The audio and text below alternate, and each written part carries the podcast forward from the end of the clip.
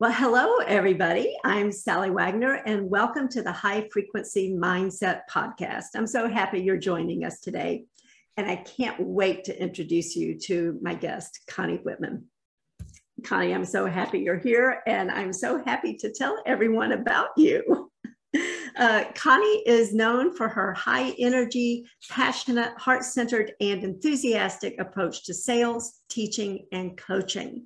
She has been the CEO of Changing the Sales Game for 20 plus years, helping ambitious business owners, leaders, and sales teams build powerhouse organizations. A three time number one international best selling author of her book, ESP.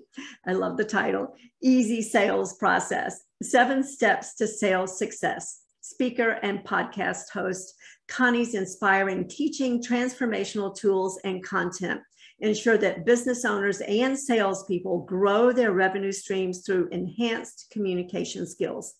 As a podcast host, she is thrilled to share inspiring content on her two weekly international podcasts, The Heart Centered Sales Leader and Enlightenment of Change. Connie, welcome.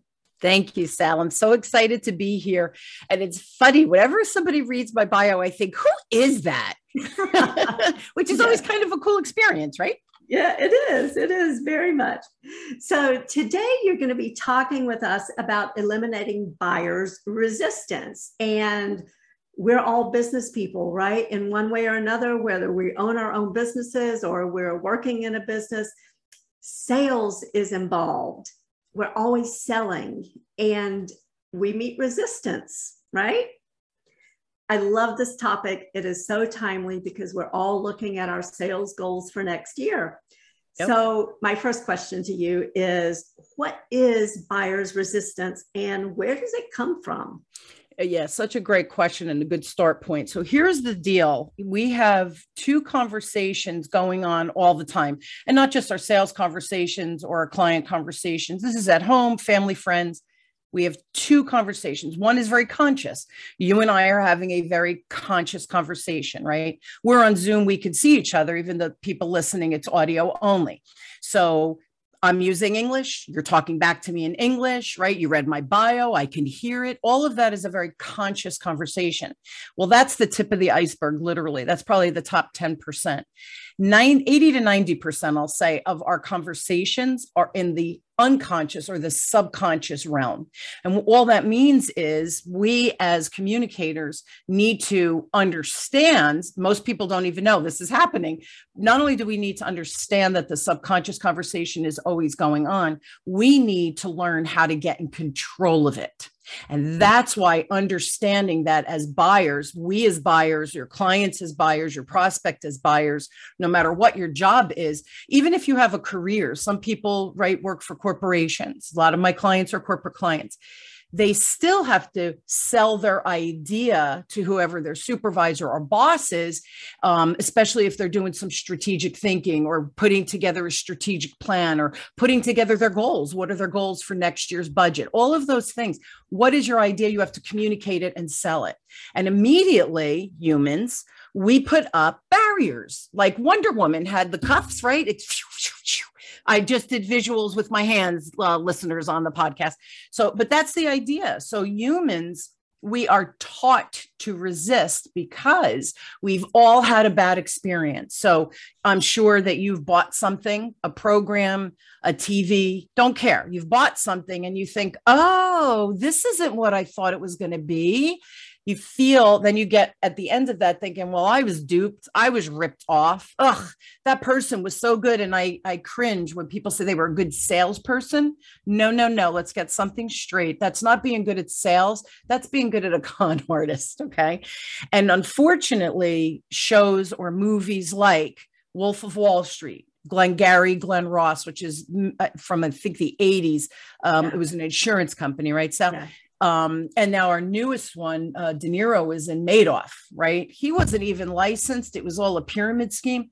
And people say they were so good at sales. They weren't. They were all con artists. They ripped people off and they did it on purpose. So every time now humans, we get into a conversation, we're sitting there saying, Where's the pitch? Where's the pitch? What's my excuse going to be? I don't know that I'm ready to buy. Do I trust this person? And all of that is happening subconsciously. So think about that.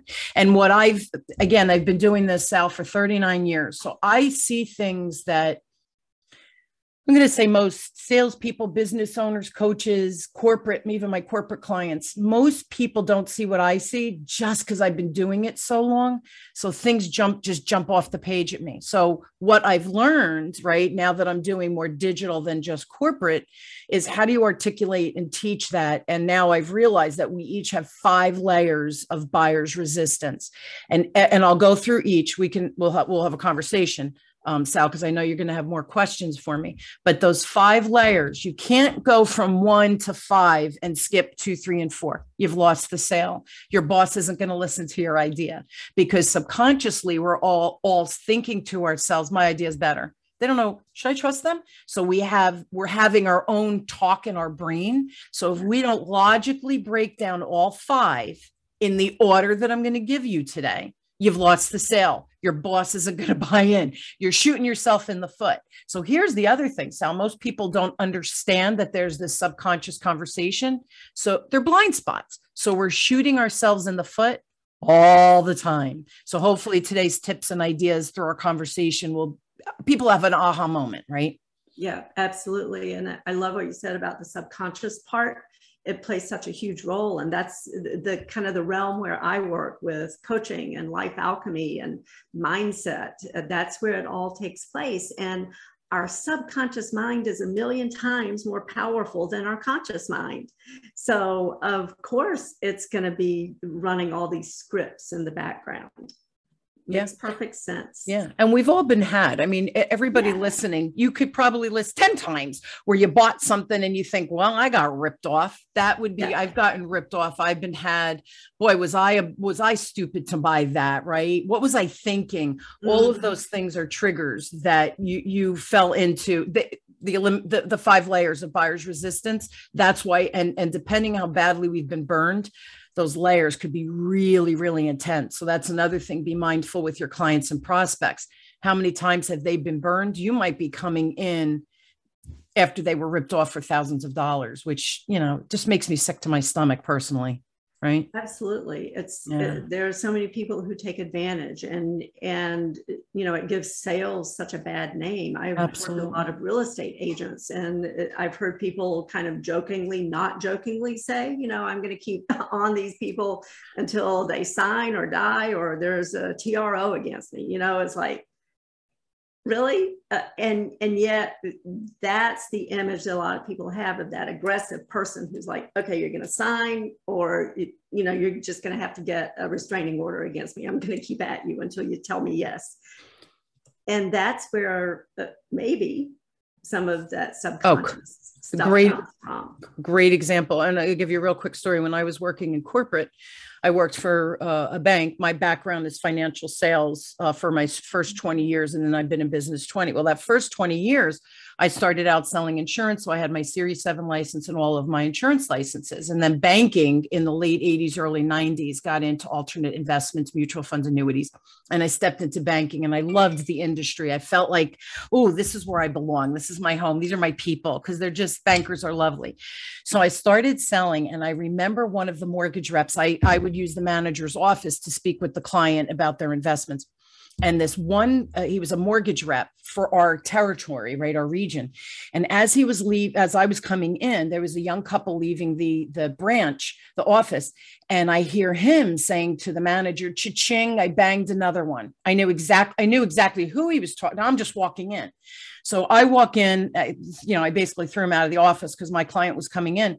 And after my client meeting I, my, the manager had become a good friend of mine and i said to her why do you refer to him? She goes, Well, I have to. That's who they're telling me to. I said, He's disgusting. I said, I heard as I was coming in, cha-ching, I banged another one. I said, You know me, I'm sales. And I said, And I ne- I'm always in integrity. He is a disgusting human. I go, He's in my, my territory too.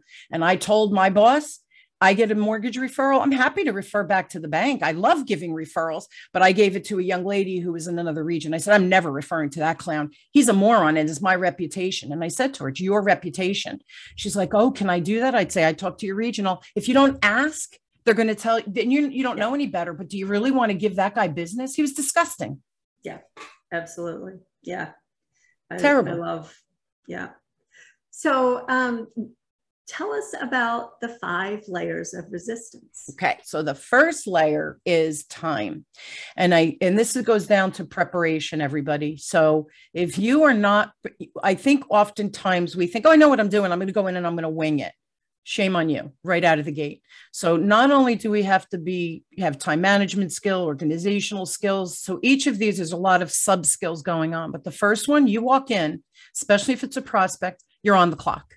So, you know, my kids play hockey, uh, Sal, they were both goalies, as a matter of fact. And my one son played in college, but, you know, they'd get on the ice. And if they didn't warm up in the locker room and they got on and they were stiff, oh, too bad. When that puck went down, you're on the clock, right? At the end of the game, um, if their team didn't play well, you can't say, can we have extra time because we want to win? We think we can win. Same thing with your client. So you want to be mindful and you want to let them know that I promise I will, if you have a 15 minute call, meeting, whatever, 30 minute, an hour, two hours, whatever it is, you need to stay to that time allotment. So what happens with most people is if the client seems engaged and we're at that 1 hour mark, let's say most of my clients I do hour calls. We're at that hour mark and they seem engaged, I will say, our hour is up. I've allotted extra time in my cal- my schedule, but I know and I'm mindful of I'm mindful of your time. If you want to remain on the call with me, I certainly can accommodate that.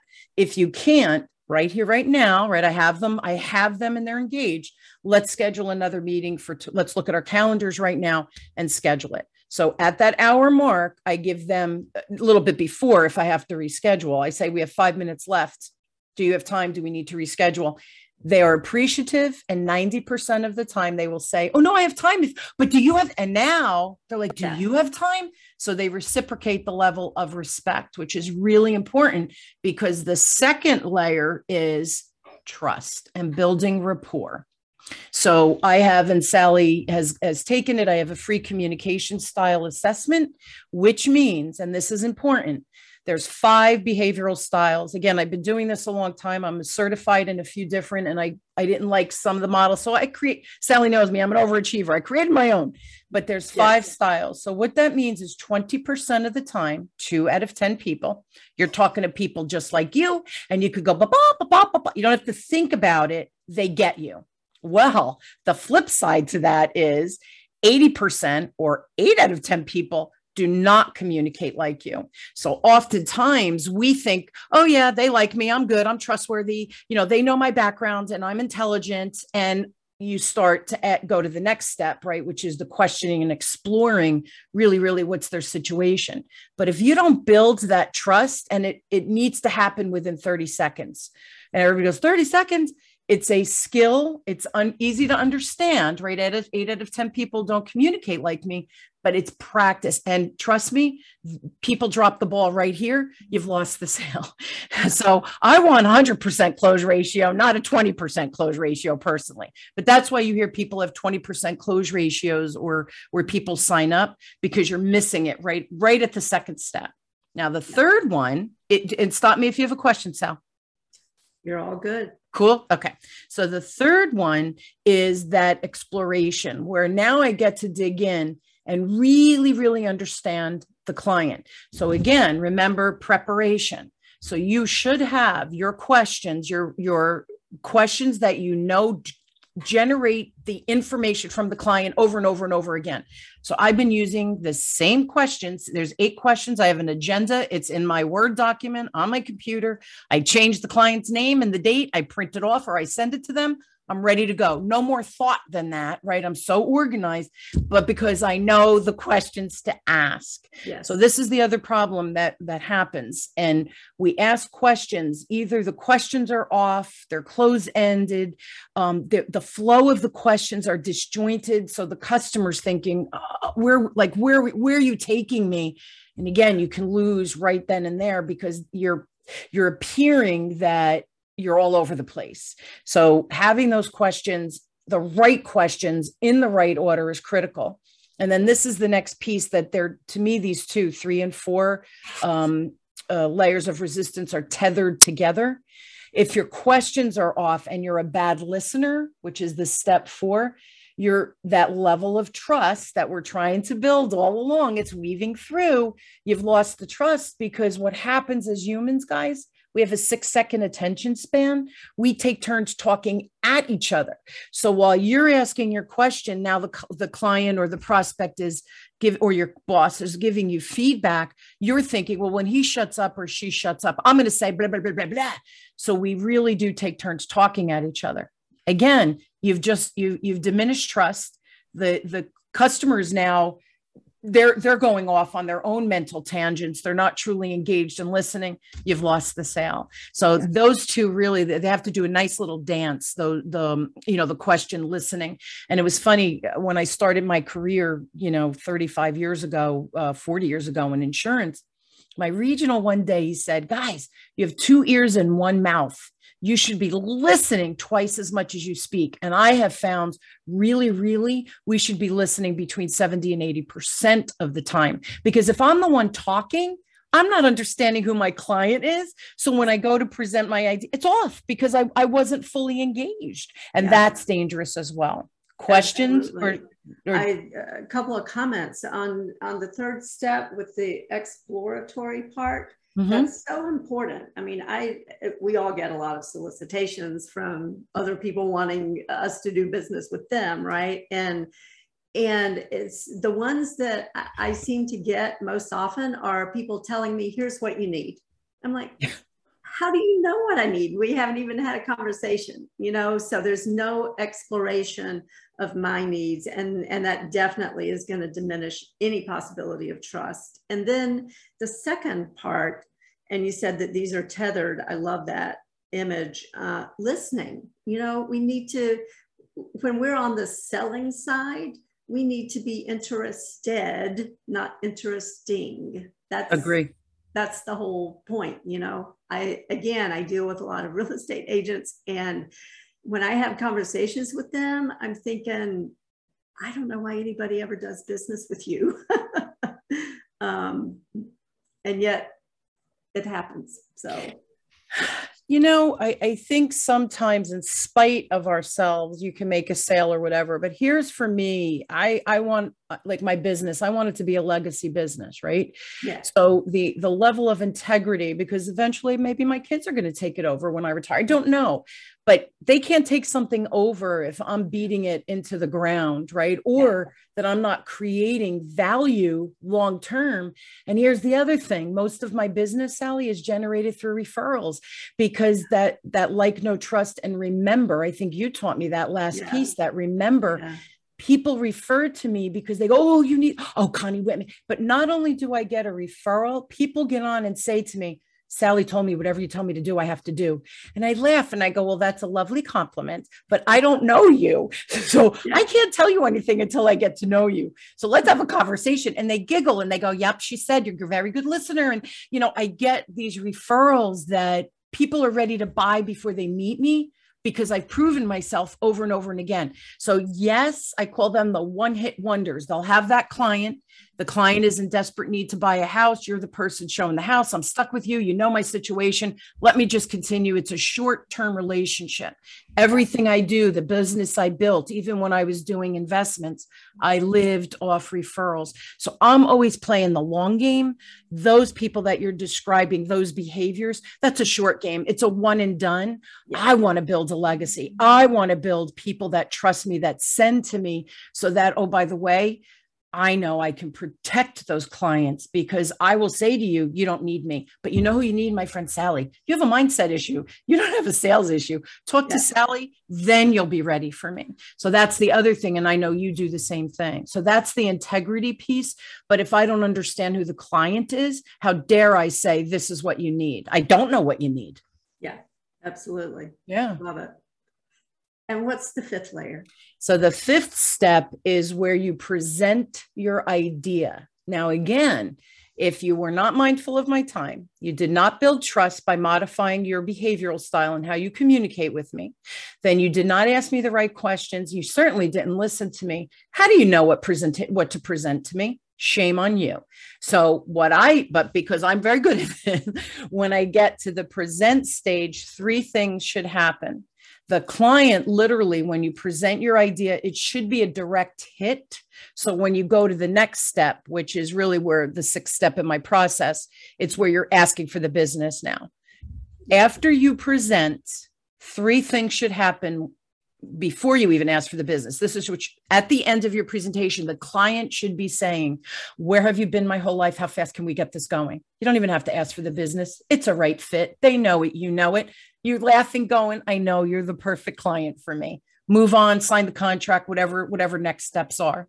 Second thing that happens, and this happens frequently, I say to the client, that's not what you need. You don't need me. You came in thinking you need this for me. Actually, you need my membership, right? At, at $27, not my $2,000 program. So you, you become where the client thinks they need something, but again, you're in integrity and honest. And then you say, really, really, this is what you need now. Or you're not ready for me. And I say that a lot because a lot of people need the Sallys of the world and get some mindset work, or they're working on marketing and messaging and websites, and they're so overwhelmed with that. How can you possibly start working on your sales conversation when you can't even focus on what I'm saying in this meeting with you? So, oftentimes I'll say, Am I a good fit for you? Yes, I agree. Is the timing right? No, it's not. Please continue that. Let's keep talking because I could give you some tips and ideas, but let's get that done in a month. And then in a month, we'll start working together. So again, they're eager to start. It's a perfect fit. You say you're not ready for me. You need to meet so, or I hand off right to someone else that's better suited. Or the third one is, I'm not the right fit for you period i yeah. the business is not the business i want and it's okay to not take all the business, even yes. if people want to pay you. Because it, here's what I found for my 40 years doing this, guys. The person that you think, oh, I, I need the money, I better just do this. They take up so much of your time. You end up losing energy. You end up losing money. It's if it's not a fit, go where there is a fit, build your referral network, and magic starts happening. That's how you build momentum. But if somebody is sucking the life out of you, you can't give the proper attention to your other clients and build that legacy business. That's so that's the five steps of buyer's resistance. And you have to do them in order. Yeah, absolutely. I can see that they each build on the other. Yep, yeah. they're all all they're all it's a logical progression. You can't jump around and you can't skip a step. Yeah and I love the last thing that you said. You know, we we want business. We don't want all business. And when we feel like, like you said, you know, gosh, my, I have to pay my bills. I need the money. I, I better take this client. Um, that's coming from scarcity, and yep. um, you know that that typically doesn't lead to a good end because, as you said, it's gonna it's going to draw your energy away from other things that are more building rather than fearful that Absolutely. I better do this because I'm afraid. It's funny. I had one uh, person who uh, came to one of my workshops. Sally, you've been through 90, 90, minutes, right? So, how much can you cover in 90 minutes? And I do talk about the five layers of buyer's resistance, but it's really at a 50,000 foot. And I do try to give tips. And one gentleman, he emailed me after, goes, You know, you gave all the information away. Why do you think anybody's going to buy from you? And I thought, Wow, I want to over deliver. I want people to walk away saying, My brain hurts. She gave me so much good information information versus yeah. that scarcity of I'm only going to give them if you want to work with me, mm-hmm. I over deliver. And if you think that in 90 minutes I could teach you everything that I've learned in 40 years, you're not my client. exactly. Right? Yeah. And I hear so many people, well, just give them a little bit and, you know, save the good stuff for when they sign up. And so, how much can you cover in 30 minutes or 90 minutes or an hour? You can't give away all the good stuff. No, you know, no. and it's funny, I was on a networking event the other day to support a friend, and there was newer business owners, and she, and she opens it up. She says, What do you want to talk about? And the one woman said, I'm new and I wanted the sales. And so she said, Oh my God, it's so good that we have Connie on, right? She, Connie, do you mind? I said, mm, Come on, I'll help anybody I can. Well, in that 20 minutes, I, and again, I took notes as the woman was speaking as soon as I realized it was sales. And I tried to give as much help to her in that Mm-hmm. 20 minutes. And it was funny. The other three people, they were like, wait, say that again. They were taking these copious notes. Now, did I feel like I was being you? No, I thought, oh my gosh, if I can help these people and I'm helping my friends, what a what and I and she thanked me and I said, it's always my pleasure. You can't hold anything back because again, in 20 minutes, I'm not giving you 40 years of, of my experience. Right. But I gave that person enough to take that next baby step. And maybe Yeah. 10 steps from now, she will hire me. I don't know. Right. Yeah. So that's the lack. Don't have a scarcity mentality. Mentality. Really go with. I want to attract the right people who are going to love me and really, really learn from me. And I can help people. In my case, the return on the investment becomes exponential, and that's who I want in my orbit right where i can help them turn you know a, a thousand two thousand investment into 20 50 hundred thousand dollars that's who i want in my orbit Yeah, absolutely. And and that leads to my last question to you. Mhm. So I I do a lot of consulting with people on mindset, skill set, get off your asset. You know, that's my magic MSG in coaching because it encapsulates a lot of important concepts. So I want to ask you in your business, in your success, in your life, what has been a very important coaching concept that has really helped you? um, park your ego. Because when you're coaching i think that again listening for me it's always it always goes back to those listenings and the questions. And it's funny um, we started right before and you asked me a question. I said wait sal you know me in sales i have three questions i have to ask or wait i want clarity. Let me ask you a few questions and then i'll be able to answer that more fully. It's the same thing when you're coaching. I think you have to come from a place of love no judgment which i know is hard because we're judgy people we are um, and honor that person, but you have to listen and observe and understand them. And I think you got to park your ego because here's the other thing. And I will share my ideas with my clients that I coach. And I'll always say to them, does that make sense? How did that land for you? Did I confuse you? And then eh, we engage in a conversation where usually there's more questions. But I have to park my ego to think, well, I just gave you the best answer ever. What's wrong with you? Are you stupid? Right? We can't come from that. I'm great. Look at me. I'm the Messiah. Right? I come from a place of, of being humble, saying, did that land for you? Or do I need to say it a different Yes. way? Because we do communicate differently. Exactly. That goes back to uh, your steps in there you know the communication styles and Yes. and different parts of our brains are engaged. You know there's a one part that speaks and then there's another part that hears and listens and interprets. And of course we know that that's all um, influenced by our individual perspective and the filters that we have on life. Correct. and everybody's different and so that's such an important thing that you brought out that you know just to as you said park your ego confirm that they heard the message that you are conveying to them Yeah, and and remember, you're asking someone to change a behavior to get better at X skill, whatever that might be. Change is hard, so that's why I said you really need to come from that love and compassion because change is hard for all of us. So I think that's another thing. Watch your expectations and what you're projecting to your client as well. And I just want to comment on something you said that subconscious conversation is happening all the time. So, really, as a coach, you have to watch your own judgment. But more importantly, we have our own filters and biases um, because men, men and women, right? DNA, we have beliefs from 13 generations. So, there's a lot, you know that, right? Right. All of the research that has been done. So, 80% to 90% of our conversation is subconscious. So you're projecting a lot of times, and we have to be mindful of that subconscious conversation at all times. I'm not saying this is easy, but with practice, we can master these things. And and and I feel I owe oh, that to my clients. That's my job.